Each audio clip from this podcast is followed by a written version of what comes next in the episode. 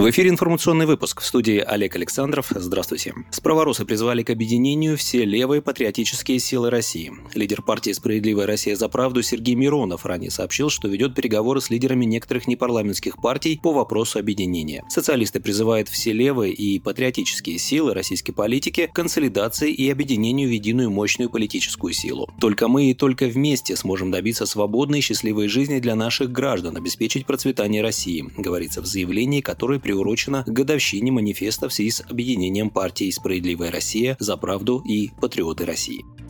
Производители напитков заявили, что пытаются выстраивать сбалансированную ценовую политику. Как отметил президент Союза производителей соков, воды и напитков Максим Новиков, рынок пищевых продуктов, в том числе напитков, находится сейчас в условиях повышенных рисков. Текущая конъюнктура говорит о серьезных объективных предпосылках к повышению стоимости продукции. Вместе с этим игроки рынка делают все возможное для оптимизации бизнес-процессов и выстраивания сбалансированной ценовой политики. Напомним, сегодня газета «Известия» написала о том, что несколько лидеров рынка в категории напитков намерены намерены повысить стоимость продукции в феврале. Coca-Cola, PepsiCo и Сады Придонья готовы поднять ценник до 8%, Шишкин лес и Якобс на 20-25%.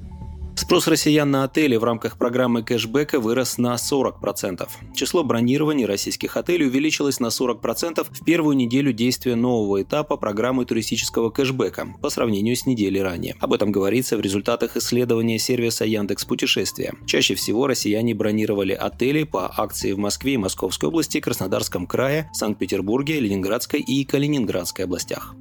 И последнее. Минкультуры поддержит прокат полнометражных дебютов на территории нашей страны в 2022 году. Об этом сообщила пресс-служба министерства. Прием заявок на поддержку проката полнометражных дебютных национальных игровых и неигровых фильмов продлится до 26 февраля. Субсидию на покрытие затрат, связанных с прокатом на территории России, получат по итогам конкурсного отбора те фильмы, которые создавались при финансовой поддержке Минкультуры. На этом у меня все. Вы слушали новости. Оставайтесь на Справедливом радио. Будьте в курсе событий.